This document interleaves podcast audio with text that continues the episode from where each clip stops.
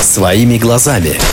Пять часов в самолете, и вы в южной столице Казахстана, городе Алматы. Прямые рейсы из Калининграда туда выполняет только авиакомпания «Нуртвинд». Пока раз в неделю. Цена вопроса 36 тысяч рублей туда и обратно. Антон Хоменко. На два дня останавливались в селе Саты. Чудесное место на высоте около тысячи метров над уровнем моря. Примерно в 20 минутах езды оттуда расположены Кальсайские озера. Это национальный парк. Он, как и наша Курская коса, является объектом всемирного наследия ЮНЕСКо. Там тоже есть экологический сбор 800 тенге. Это примерно 130 рублей.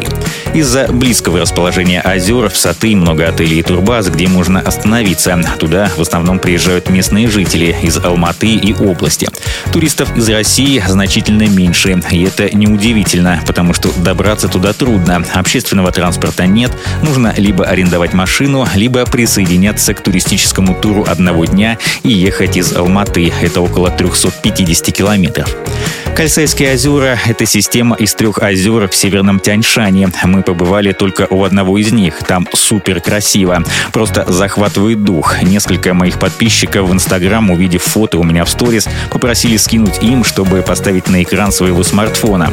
Озера находятся на высоте 2500 метров над уровнем моря. Говорят, что гипертоники могут там себя плохо чувствовать, но у меня не было никаких проблем.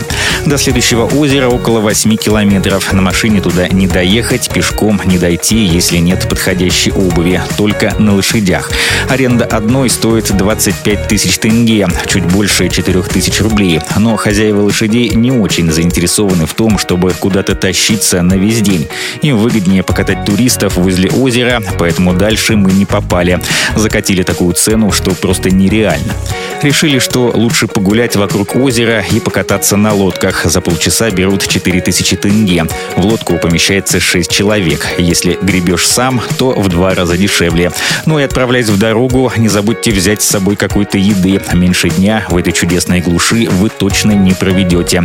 Можно расположиться в беседке или на скамейке и пообедать на свежем воздухе. Он там очень чистый, невозможно надышаться.